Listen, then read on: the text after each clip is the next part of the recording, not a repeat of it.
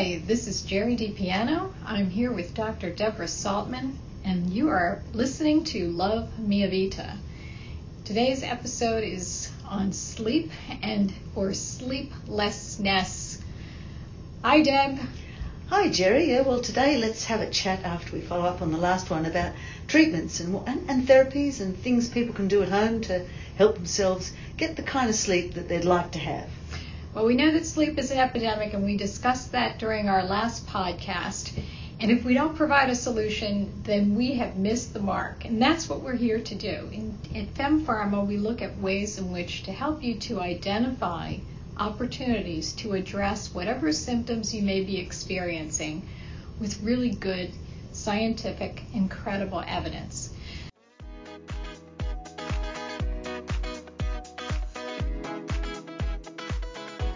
Hi, welcome to Love Mia Vita podcast, the podcast to women for women. I'm Jerry DiPiano, women's healthcare advocate and founder of FemPharma. I'm joined by Dr. Deborah Saltman, physician, researcher, the thinker, and medical director. Thanks, Jerry. I'm really proud to be a part of FemPharma's commitment to keeping women healthy and safe and this series of podcasts. Together, we're providing solutions for women who care about living their best lives at any age. As trailblazers, we aim to break down the myths and provide the truths about everything women want and care about. Imagine that. We asked women what they want, and we're about to deliver it. By the way, we hope to entertain you, and that's no BS. Over the coming months, We'll be speaking with experts about topics that matter mental and physical well being, and what more could be done. We will push our experts to give you answers that are real. So send us your questions, and here's to loving our lives.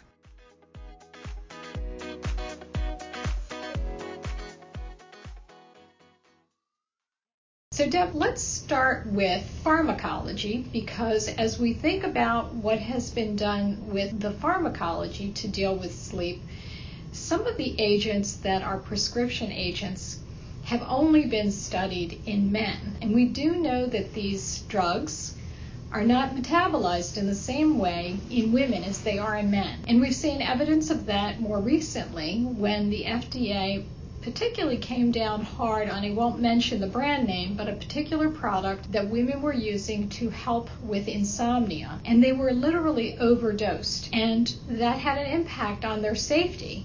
Uh, there were accidents, there were women sleepwalking, eating, getting up in the middle of the night and eating.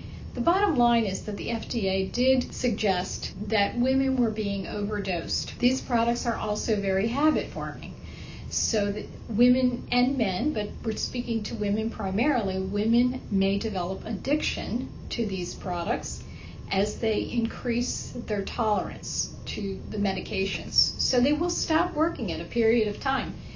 And I'm sure as a physician, you've seen this in your own experience. Well, it's really interesting. I mean, I, I, think we don't understand how metabolism works differently in men and women, but what we do know is women metabolize more drugs in their liver and then metabolize more drugs in the kidney. So it depends on the kind of drug you're having. So if you're having a drug that is in fat, it will be metabolized in the liver. If it's kind of in electrolytes and salts, it will be metabolized in the kidney. And because the brain is very specialized, it's got a barrier called the blood brain barrier, and that only lets certain products in it, and they're products that like fat. So quite often, the drugs that us women are sensitive to get to the brain quite quite frequently in higher doses. The other thing is lots of women are on the oral contraceptive or hormone replacement therapy, and that competes for metabolism in the liver. So if you've got the two models competing, the molecules competing, and one of them's working, one of them is going to stay around longer till it gets metabolized and lost. So there's a salient feature for women who are on HRT orally or on taking uh, oral contraceptives those kind of medications, they're going to compete with your sleeping tablets and they're going to extend probably the life of your sleeping tablet. But let's have a think first about why people take a sleeping tablet. I mean, the first reason is we lie around in our beds at night restless. we get nervous, we start tensing up our legs. As women, you know, we get cramps at night. All those things kind of happen. We think about the day, and time moves on, and time turns from seconds, which seem like hours, to minutes, which seem like years, and then we are awake. So there's this tension component, and for lots of women, the objective is to get to sleep. I just want to get to sleep. I don't want to be thinking anymore. I've got to get up early in the morning. I want to get to sleep. And some of these agents are pretty good at getting you to sleep. And the big family, of course, of that is the benzodiazepines and Ativan, those kind of things. There are a lot of them, clonazepam. There are a whole range of PAMs and MAMs that put you to sleep. But the important thing to know about them is they are digested through the stomach. So one of the issues there is how long does it take for this tablet to be digested? And most people don't think about going to sleep until they're in bed when they can't sleep. And usually that is far too late to think about it. If you've had a meal, it takes between two to four hours to digest the meal, and then you pop the tablet on there. So by the time the tablet is working, it's already four hours into your nervous time trying to get to sleep. So quite often you think, I'll take another one because I haven't managed to get to sleep yet. I'll take another one. And they take a second one, and lo and behold, both of them work in the morning when you have to wake up. And that's half the problem. So taking any medication to get to sleep has to be timed in the right time. It has to be timed in relation to when your absorption is, when you're going to go to bed, and when you're going to take it. The second thing that you mentioned, which is really very important, is our bodies start getting tolerant of everything. You know, when we do exercise, we've got to disrupt the exercise. When we have a diet, we've got to disrupt the diet. You know, when I wrote my book, that was the most important thing was changing. Our bodies get used to things and we have to keep changing them. So after a while, the body gets used to all these sleeping tablets and they really don't work except to addict us. So they are what's called a placebo. Uh, and the body really, they're just there as an addictive component. And quite often I've had patients come to me and saying, I need a sleeping tablet. I had one in hospital when I went for this particular piece of surgery and it's not working and I don't want to stop it. Can you give me something else in addition? And that's where kind of problems can come about. So in the short term, um, some research that we did, oh, about 30 years ago now showed that addiction happens within 10 days of taking a benzodiazepine and it stops working within five days in the way we want it to, to put us to sleep. So taking these tablets, they're a short-term measure, just if like, I've really got to get to sleep tonight. But remembering, as you said, if I take it too late, I'm going to be groggy. The next kind of thing that happens is that if you take them regularly on night after night after night, in the beginning, they block the kind of dreaming sleep you need, the REM sleep, which is your dreaming sleep. And they will continue to do that. But the body's very clever and it breaks through. And that's why women have nightmares and sleepwalk on these tablets because the body is desperately trying to say, I want to do what I want to do. I need to dream the way I dream, not the way this tablet makes me dream. So they're kind of complex. You know, it's not a simple arrangement to try to get to sleep with drugs to help us. So the uh, well, it, it, I'll tell you a humorous story, um, although I'm sure it wasn't funny for the person that was experiencing it.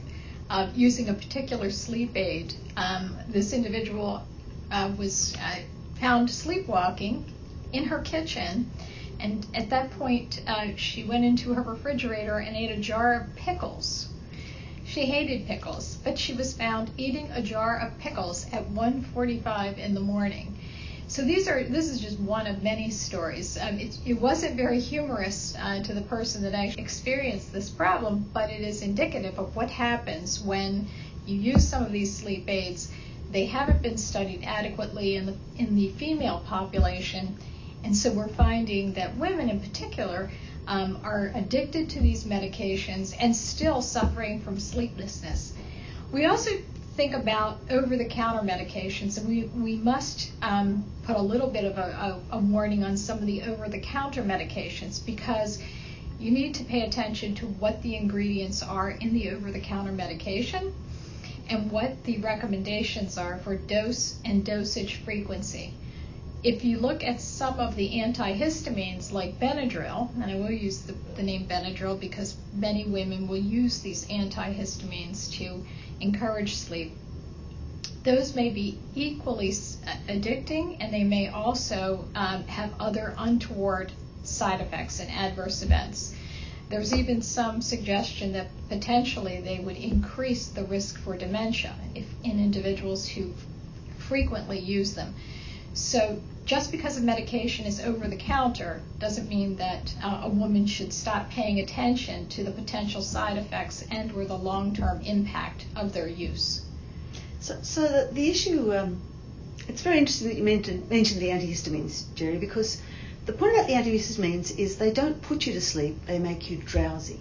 So as before we were talking about benzodiazepines, which actually turn on the sleep, the antihistamines make you drowsy. Now, in a busy day, that can be terrible, and in the morning, that can be terrible to be drowsy. The reason that drowsiness is good is because it takes away the anxiety of trying to get to sleep. And quite often, you don't need a medication to take the anxiety if you work out several rules. The first one is as you get older, you need less sleep. Your body needs to rest. And so, meditation and relaxation in bed are pretty important. That's number one. So, it, it decreases, and it decreases from young adolescents and kids who need 10, 8, 6 hours to adults who need between 4 and 6 hours sleep a night. And if you only need 4 to 6 hours, you've got to be thinking what you're doing for the rest of the time. In summer, it's different because the sun comes up and you can be up and doing things. But in winter, those long nights, you have to think about how to re- how are going to relax my body. So relaxation helps with drowsiness. Sometimes the tension's in the jaw and in the mouth, and that's a problem as well. So releasing jaw tension, making sure you check with your dent- uh, dentist that you don't have temporomandibular joint problems because that can give you headaches and tension at night and teeth grinding. So relaxing the tension of that. So there and are a couple of things. Just as a fine point on um, what you referred to as TMJ for women listening in if your jaw is clicking, you probably have TMJ. If it's difficult to open and close your jaw, and if you have pain um, at the joint right around your ear, uh, where the the um, at the what the, we call the mandible. So if you you notice a clicking and you can probably feel it, that's probably TMJ. Yep. So so that, so firstly we've talked about relaxation and versus drowsiness and and how much sleep you need. Then, even if you do want to take something like an antihistamine because hay fever season and I'm taking a drowsy one to go to sleep, remember that the effects are potentiated or additional. Now, it's beautiful summer weather and some of us like a cold beer or a glass of wine with without dinner. Now that the world's opening up again, we're seeing our friends, we're going out for drinks, and with an antihistamine, that can potentiate the problem it's a very dangerous situation having both of them. And particularly if you're a young mum who's driving kids around, you don't want to be doing that. So the antihistamines might be good for drying out, but they're pretty difficult to use if you like to have alcohol as a relaxant. Now we talked about alcohol a little bit last time, but we need to talk about it a lot more. A lot of people use alcohol as a sleep inducer because it does put you to sleep, but we do know that in too high doses it's a stimulant and you'll wake up really agitated. So, once again, it's something that may put you to sleep, but it may not keep you to sleep. So, now we can move on to from I can't get to sleep to the sleep I have is not good. So, that's a different issue. So, my sleep is poor quality. And when people say poor quality, you want to know what they mean about poor quality sleep. Are they just uncomfortable?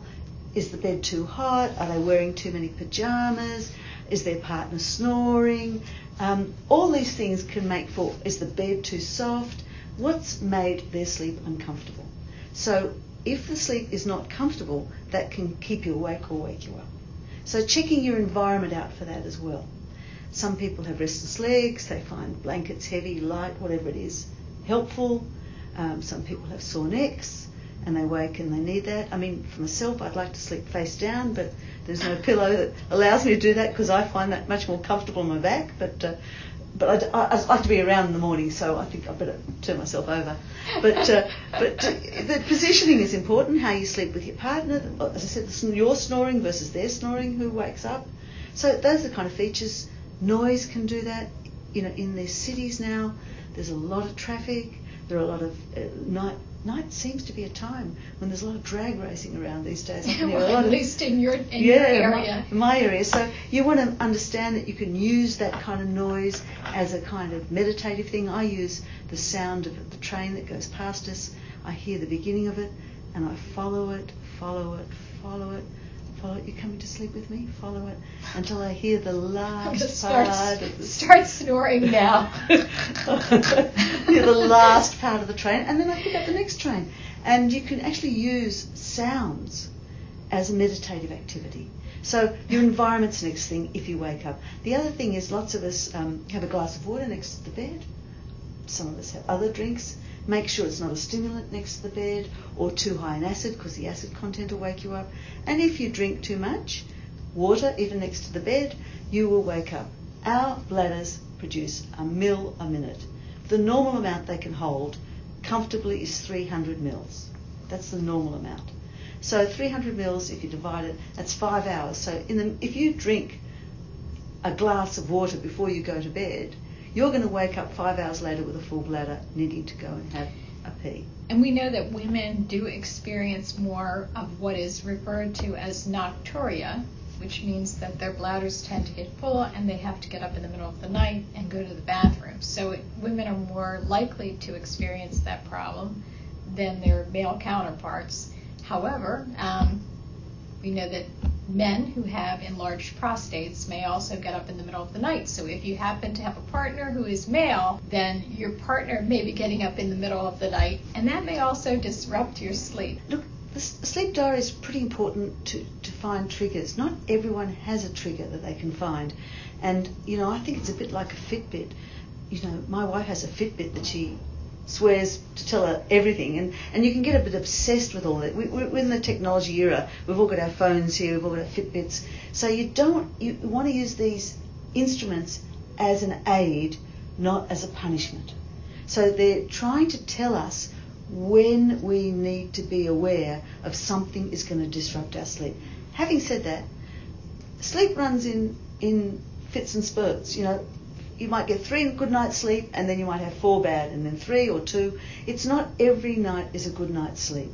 And because we have this ideal idea about weight, we have this ideal idea about sleep, that's not the case. So we have to love, love Mia Vita, love our lives and love our sleep in whatever pattern it is and use the diary just as an aid memoir, not all the time, but to say, has something changed that I have not been aware of?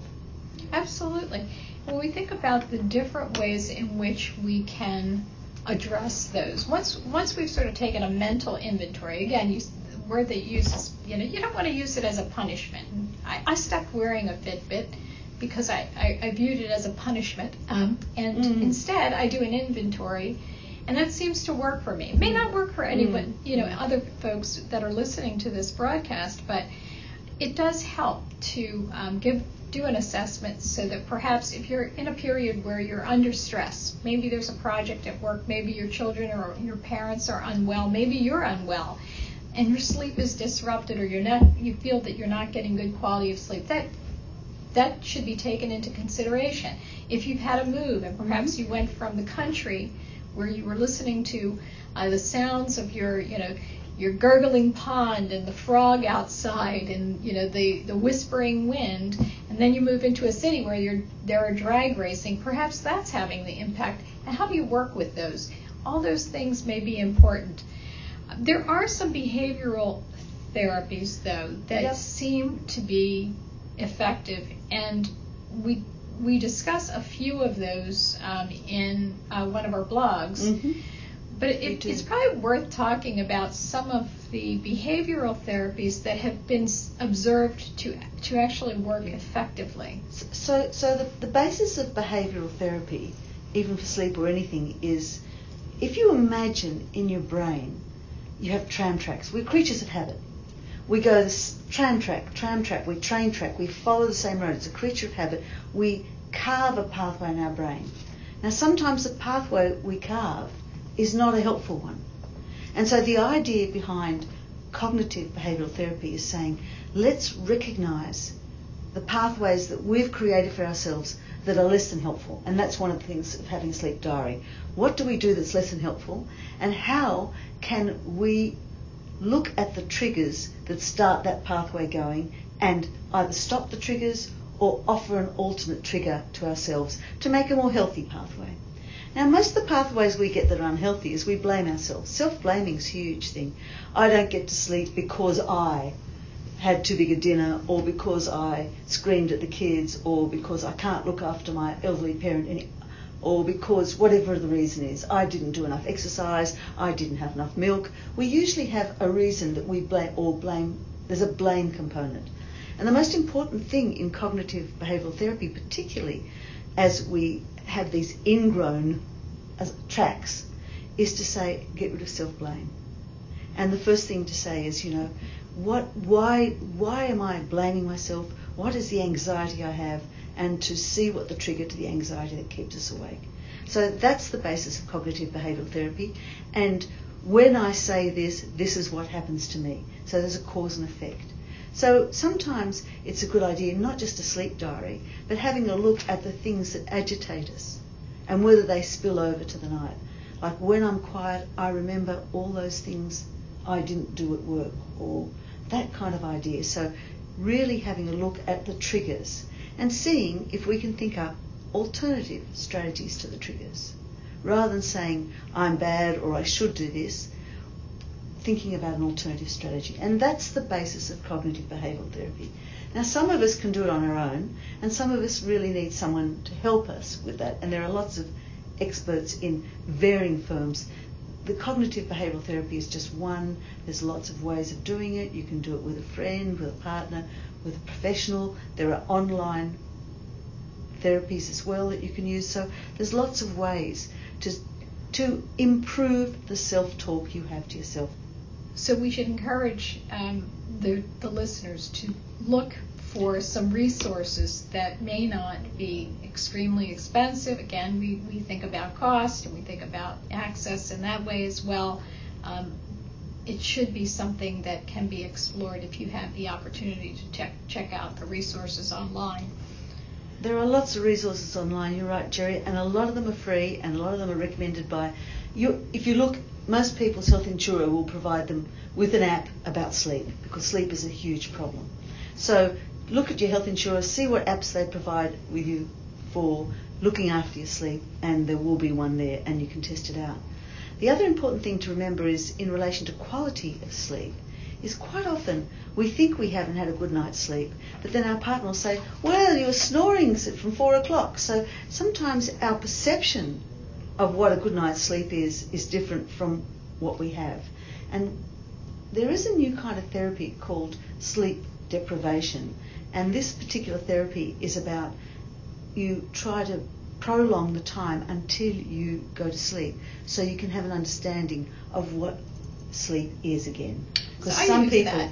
I use sleep restriction therapy, and mm-hmm. it actually has worked for me. And what I mean by that is there's a point where after dinner and reading and so forth, I was exhausted, so I'd hop into bed around 9:30, 10 o'clock, which seems to be a pattern for, for individuals in my age group cohort, and I'm I'm in our target demographic, which is women over the age of 40. Um, in any event, hopping into bed at 10 o'clock at night meant that by 3 a.m. I was wide awake because my sleep cycle is around six hours which yeah. is probably a decent amount of sleep for someone in my age yeah, group cohort. It is, it is, yeah. The problem is waking up at three o'clock in the morning causes extreme anxiety because you're looking around. What do you do? You don't want to turn on the TV. You don't want to go online. You could pick up a book. The advice that we've received in the past is don't just lie in bed and ruminate over the day's activities. The better thing to do is actually get up and do something and you know then go back and, and try to get some rest. Instead, when I studied sleep restriction therapy, I would keep myself awake until at least 11 or 12, sometimes even midnight. My normal waking hour is 6 a.m., so I would get six continuous Absolutely. hours of good sleep. Absolutely. And that is a feature in other countries, but I think there's a lot to be said for not getting up out of bed. Not all of us are stable on our feet at night in the dark. You know, as we get older, we lose our balance. I tripped over my dog a week ago. yeah, this is the point. This whole this whole idea of getting up out of bed, I, I, I think a much better idea is reclaiming the bed you know, it's quite Victorian. Bed's only for sleep. I think a lot of people do a lot of other things in bed than sleep, and maybe we won't discuss them in this. this is a, that's a sex talk for another time. But I know a lot of people use the bed for other reasons than sleep. So saying, oh, if you're not sleeping, get out of bed. Well, maybe that's kind of I think that's a logic mismatch. Uh, so the funny story that I that I share is when I first had um, my child, um, my husband would put the um, the earplugs in his ears and he would wear a mask over his eyes. That lasted about the first six weeks because she was waking me up every two to three hours for her feedings. And at, at that point, um, he leaned over because she was a little louder than normal uh, with screaming while I was doing the feeding. And he said he was losing sleep over that. At that point, I grabbed the mask, tore it off his head, and pulled out the plugs and stomped on them. And I said, now you can handle it. so I know firsthand experience. You want your sleep disrupted. This is a, this is an example of what not to do. Absolutely. Well, but you know, you take it in terms turns. If you've got that situation, you know, get a couple of good nights sleep. Each of you has a, has a turn to do that. Um, there are lots of ways you can work your way through it. The most important thing is not to feel that you're stuck in a particular pattern that you can't change. There are lots of ways to disrupt it. We've talked about using medications in the in the short term. Um, you know, some people self-medicate with a little alcohol because it relaxes, but not too much. The other possibilities are cognitive behavioural therapy, a little bit about restricting sleep, about loving your bed, about using natural products, and we talked a little bit about that last time, but you know, tryptophan's in a lot of products, uh, so is uh, serotonin, GABA, GABA, mel- melatonin. They're all, all these things can help sleep. Right. So when we look at when we look at some of those additional options, I know we, we spent a little bit of time talking about what you know what are non-prescription. I don't necessarily want to say over the counter because we know most people are purchasing products online today for convenience, right? Mm. So looking at some of the natural mm. ingredients like melatonin, like um, GABA, um, and looking at theanine, B6, some of the B complex vitamins that are in some of the natural products. Again, there there is evidence that shows that melatonin will help. There is some, also some evidence that GABA and theanine may work it really becomes individualized, right? So I think what we're saying about sleep is you have to decide when you need to have some sleep support, how often you need that support. And the message that you use often is disrupt. You want to disrupt that to some degree because once your body becomes acclimated, things stop working. Absolutely. So you may need to shake things up, for lack of a better way to describe absolutely, it. Absolutely, absolutely. And you know, in, in my bedside table next to me, I have a variety of things that I could use. I don't use them, but I know if I needed to, I could use them, and that gives me comfort when I go to bed and I can't. If I can't sleep, I think, oh well, I've always got melatonin or something next to my bed or a sleeping tablet. I've got something next to the bed in case I want to try to go to sleep with something. And usually that's just the relaxation I need. Just the idea that if I can't really get to sleep, I have something that will help me. You know, it's interesting that that um, that you share that we we all have our, our various strategies that have worked for us in the past. When when I was a kid, I remember that my parents would talk to us about prayer, and that was their way of being um, of meditating, right? So repetitively praying, if that's your thing, um, or repetitively thinking about something that brings you pleasure, thinking about a, perhaps a beautiful um, vacation that you have had, lying on a beach, going to the mountains, at a lake, um, walking in a desert where you know you're exploring. Maybe those things brought you comfort. Maybe they brought you peace. So maybe revisiting those but finding some way in which to take yourself away from your current circumstance to help yourself to get into a better frame of mind. Absolutely, and and, and not not all of it might be related to sleep by itself. I'm sure a lot of our listeners have physical conditions that keep them awake at night. You know, we're women, we're cyclic. After 40, we're going through the change. Our periods can be, you know, irregular. We can bleed a lot. We have to worry about flooding, uh, abdominal pain. Lots of us suffer from uh, irritable bowel syndrome hot and flashes. Hot flashes. So there are lots of physical things that can affect our sleep too. So it's not just all about sleep. So make sure when you are going to sleep that you've optimized all the other things. Am I itchy? Am I sore? Do I got, have I got abdominal cramps? Have I got a headache? Just all the other things. Is my neck sore? All the things that you might need to think about that are not necessarily about switching on and off the sleep button in our brains. So we, you know, we know that in our target audience, uh, we often hear from women who are having hot flashes, and we talk about keeping your environment comfortable because that can disrupt your sleep, mm. and we know that it does. Mm. So there's tremendous amount of evidence, um, scientific evidence, that demonstrates that when you're mm. having hot flashes, the need to shed clothing, to change the temperature in your room, may also compel you to wake in the middle of the night, and that is difficult because not everyone can fall back to sleep right away. So there's some strategies that we can think about as it pertains to women who are at that point in their lives where they're perimenopausal, menopausal, and experiencing hot flashes. So the hot flashes are a really interesting problem. And I don't know why I say problem because 10% of the population have hot flashes all their lives, men and women. Uh, and if you're the one in ten that has it all your life, like I am, or in chemical menopause, maybe yeah. you're a young woman, but you're taking some using some th- therapy that puts you in a position where you're experiencing a hot flash. The point also, though, about hot flashes is they are very good temperature control. Um, if you if you can regulate your temperature better by externalizing it in a hot flash, you're, you're probably better at regulating your temperature at other times as well.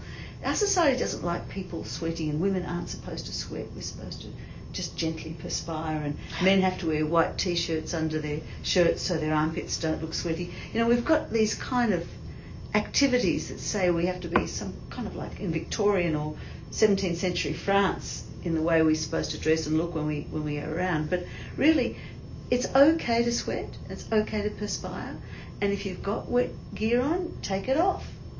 There's no, it's just perspiration. And so feeling like you have to stay in it or if you have to change your sheets, or maybe put a towel down or something. You know, it's a, it's a phase and it will either continue or not and you will live with it through the phase. I mean, it is, people do think it's disabling in meetings. Well, I used to say, I sweat a lot. Live with it. And there are strategies that you can use. Obviously, you want to make sure that your your room is at a temperature that um, is not excessive. Um, yeah. If you are you know wearing a lot of bed clothes when you go to bed, perhaps the better idea is not to dress yeah. so heavily when you go to bed, or wear comfortable. Uh, perspiration wicking clothing when you go to bed. I wear a band t-shirt and a pair of yoga pants most of the time yeah. or gym shorts, and that's comfortable for me and that seems to work. Particularly as uh, a woman in the age group cohort where hot flash is, uh, is something that I would experience occasionally. Uh, well, if you want to wear your birthday suit, you're quite happy to wear your My birthday suit. My husband would be just as happy for me not to have any clothing. That's a different story for a different That's day. Right. Birthday suit, indeed. So yeah, clothing's important. Uh, uh, temperature control, not having hot, too hot drinks, not stimulate, stimulating vasodilation with vasodilators, all those things can make a difference, but it's all right to have symptoms. You know, did you know most people have 60 symptoms a day? 60 things. If you count how many things you've thought has happened in the day to you when you go to bed at night, oh, I saw toe for a reason, I thought I had a headache, a flashing light. You know, if you think about it, the, the health survey shows 60 a day. We could become completely neurotic if we had a health diary of the 60 things a day. You could obsess over these. This would be Absolutely. another reason to lose sleep, is, yeah. is the obsessiveness over the day's activities, activities. right? Yeah, and, your, and your own health and well-being. So we, we've talked about a few things here. Um, meditation, mindfulness, sleep restriction therapy, um, cognitive behavioral therapy, whether you have the luxury of seeing a therapist in person or you can do it via telemedicine or perhaps to find an app that's really good and works for you. These are all strategies that may work. Looking at a more natural way in which to induce sleep by looking at some of the um, the supplements that do not require a prescription, natural supplements like valerian and melatonin and chamomile, maybe drinking a cup of tea that has those same mm-hmm. types of ingredients. Mm-hmm. So we're not going to specifically recommend a particular product for sleep. It really comes down to your individual yeah. sleep issue and what you feel mo- most comfortable doing. But these are at least some ways in which you might think about how to get a better night's sleep and how to have more restful sleep. And again, it's not, you know, one size fits all with sleep. Eight hours per day may may be fine for someone that is a younger person. Um, it may not work for someone who is over the age of 50 or 60 or in the seventh decade of life. Um, and what about power naps? What What are your thoughts on power naps? We I, get sleepy in the middle of the day. I love a power nap. That's you know even a, even a micro sleep, even if you're just a little bit tired, if you pop your head down, even 10 minutes can refresh you. And I think it's much better to have that 10 minute refresher than try to struggle through some fog in the middle of your, in the middle of the day, particularly after lunch, because what happens when we eat is all the blood rushes to our guts. So it goes away from our head and it's madly trying to absorb all this food and all these nutrients and all the work is happening in the abdomen. And so it's not surprising that after lunch we feel drowsy or sleepy, particularly if we have a, a, a lunch that takes a lot of digestion. So what's what's kind of funny about that is that we observe, um, and you know, after being in a corporate environment for most of my life, because um, it has been a disproportionate amount of my life, my colleagues would often grab that cup of coffee or espresso about three o'clock in the afternoon. So forget the power nap.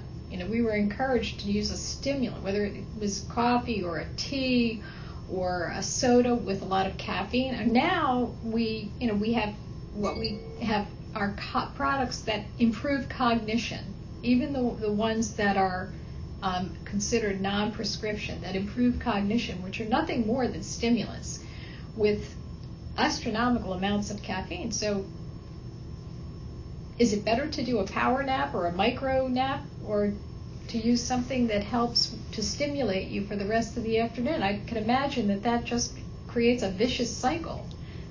Look, everything in moderation, and you do it the way that suits you. You know, there's a lot of evidence about caffeine, both good and bad, with coffee. So there's a lot of caffeine around in a lot of things we do, and it is a stimulant, but it, you can get used to it. Coffee doesn't keep me awake. Certainly not American coffee. Maybe I shouldn't say that about Italian coffee. A small little doppio in uh, Italy can keep me awake for three days. so it depends on, on, the type of coffee you're having. I love coffee, and I, you know, drink it liberally in the morning, and I was drinking it liberally in the afternoon just because I enjoy it. But I'm curious about its impact on my sleep later on. So our, uh, the curiosity has always been should I restrict my you know caffeine consumption? We talk about restriction of alcohol consumption because initially it helps you relax, but then it can actually disrupt your sleep.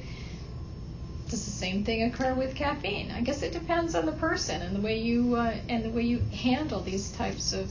Again, these are natural, considered natural products, but we always use caution when we talk about natural products. In our in our particular circumstance, with what we do as a consumer health company, but we also advise any of our listeners to think carefully about what that means and remembering as folks that have developed prescription products for years, we also know that natural products are often the source for prescription products. So they are not without their consequences, which Absolutely. is why I raised the caffeine issue. Well, you know, it's a, it's a common feature in this country of those those coffee stand that has the coffee sitting in it all day. And when coffee sits in it all day, it the, the water goes away. It, it, it dehydrates and becomes stronger. So if you're the kind of person who makes a cup of a pot of coffee in the beginning of the day and just keeps on refilling your, your cup with it, you're going to get stronger and stronger coffee. So you're going to attenuate its effect anyway. You'll build it up, but you know if you, it's just going to keep on working at the same level. So if that's happening, you need to disrupt it and do something else. I do believe in a power nap. It's pretty tricky. You have to make sure you've got somewhere to have it. But if you can't have a power nap, a walk in the sun, because the sunlight will stimulate you again and, and, and wake up your eyes. And that's something we didn't talk about. We didn't talk about the eyes.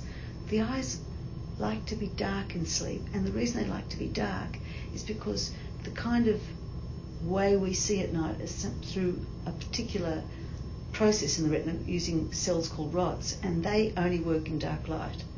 And in the daytime, we use cones, which work in bright light. We've 20 times more cones than we have rods, so we see much better in the day than we do at night. So darkness is pretty important, and I, and I think we just have to add that to our list.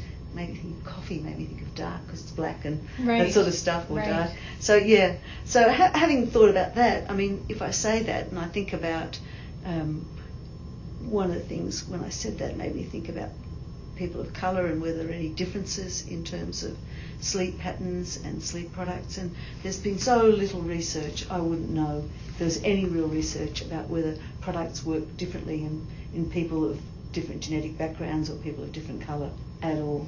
So that's a, that's something that we really could do with some research on. Absolutely, and we do know that there are um, racial um, and ethnic disparities in the way that um, that we have developed products over time, the way we have researched products over time. It's a it's a huge area of concern uh, for me, in particular, um, as a person that that has some uh, also has some Ethiopian blood. Um, so we, we think about, you know, what is the difference? Do we absorb sunlight differently? We know that we do. Mm. We knew the darker skinned individuals do, but enough research, there hasn't been enough research um, that Absolutely. has been done in darker skinned individuals and or different uh, ethnicities. Yeah. And that could be, excuse me, the next podcast. It may well looking be. at disparities in the way we approach consumer products as well as prescription products. Oh, that's opening up a huge area to talk about, Jerry. But it's Absolutely. been, it's been great talking with you today. Likewise. Likewise. It always is. Yeah. Thank you to our listeners. And remember, love Mia Vita. Take good care.